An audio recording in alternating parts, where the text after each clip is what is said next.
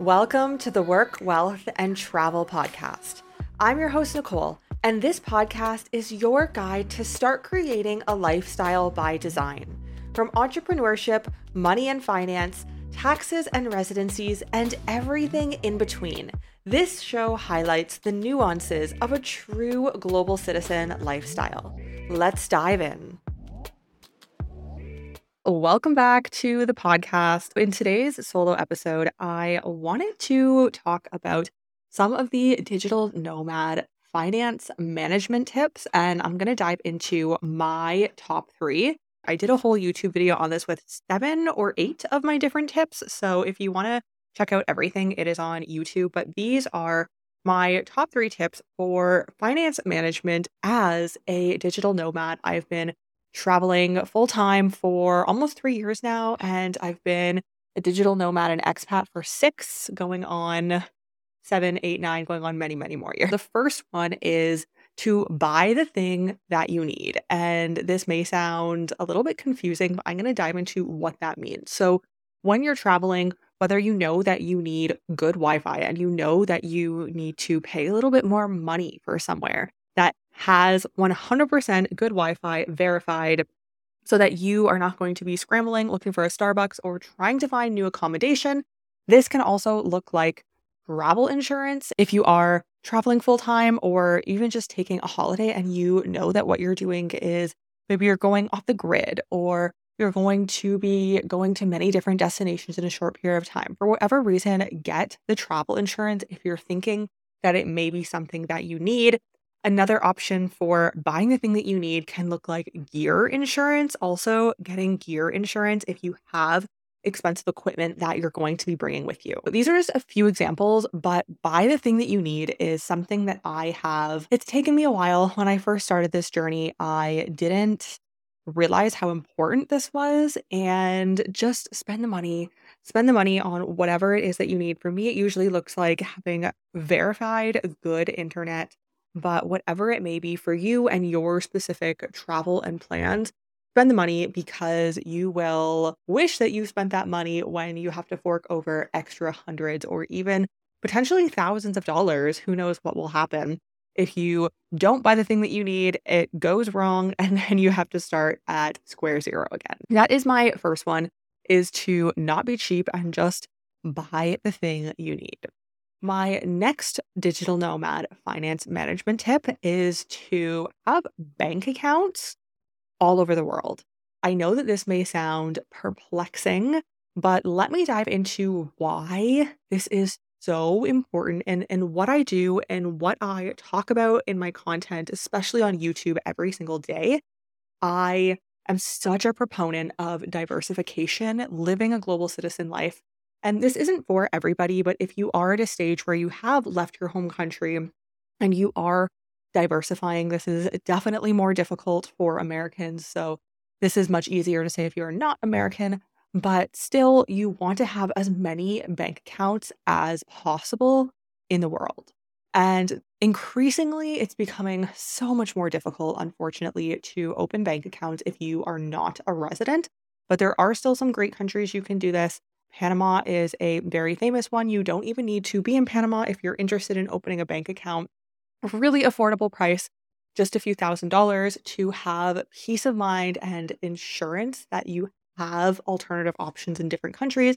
Feel free to reach out to me. My team and I can help with that. But another good option is Georgia. Georgia, you do physically have to be there unless you have power of attorney in your name, in which case we can also help with that if you are thinking of opening a bank account remotely. But if you do go to the country, sometimes it can be easier. The importance of this is that, and this is something I talk about a lot, but I really just like to hammer home how important it is to have diversification if you're living a global citizen life. You don't want one government, one country to lay claims to absolutely everything that you have. So, this goes back to the five flag theory, which I have done a previous episode on here and also on my YouTube, speaking about what the five flag theory is and why it is so important. There are easily 10 plus flags these days, always increasing. But really, the five core principles of five flag theory and the five flags are your citizenship, your business, banking, your playground, so where you spend time, and then your tax and personal residence can sometimes be one, can sometimes be two separate categories or two separate flags. But I just like to include them as one.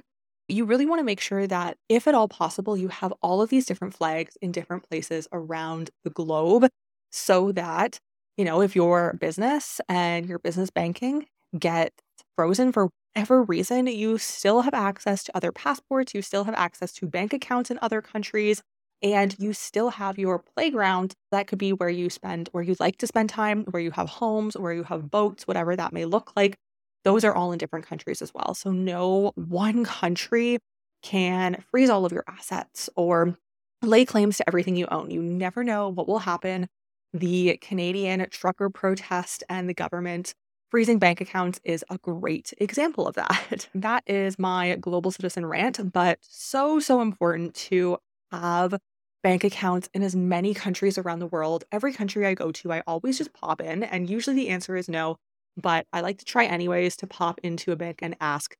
As a non resident, as just a tourist, if I can open a bank account. Like I said, it's usually a no, which I always expect beforehand, but it is best to try. There are some countries, Ecuador, Costa Rica, that also offer pretty easy opening of bank accounts. And like I said, if you are interested in any of these options, feel free to reach out to me. The last digital nomad finance management tip is one that seems so straightforward, but really is not. When you're living this lifestyle and you are traveling all the time and everything is new and exciting, it can be really difficult to not spend based on your values. So, something that I like to call value based spending.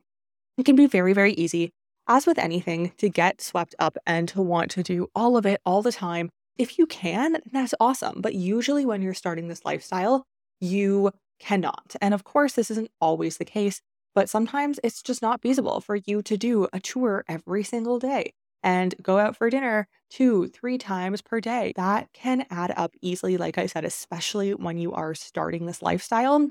So, really figure out what your core values are in this lifestyle and focus on value based spending when you're spending your money. Value based spending looks completely different for every individual. It is definitely not a one size fits all, but Value based spending, as an example, can look like if you know that doing the thing when you're in that country is important to you. So you're in Peru going to Machu Picchu, you know, doing the thing that everyone does, the tour, the excursion, the thing to do in that country is your priority, which for a lot of travelers it is, especially if you're short term traveling.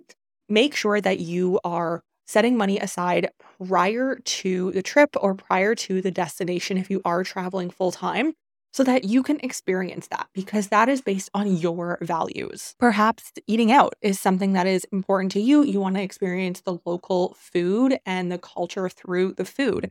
Save some extra money, put that aside, know what the pricing for food and restaurants, whatnot is before you arrive. And you can set that money aside if that is what is important to you.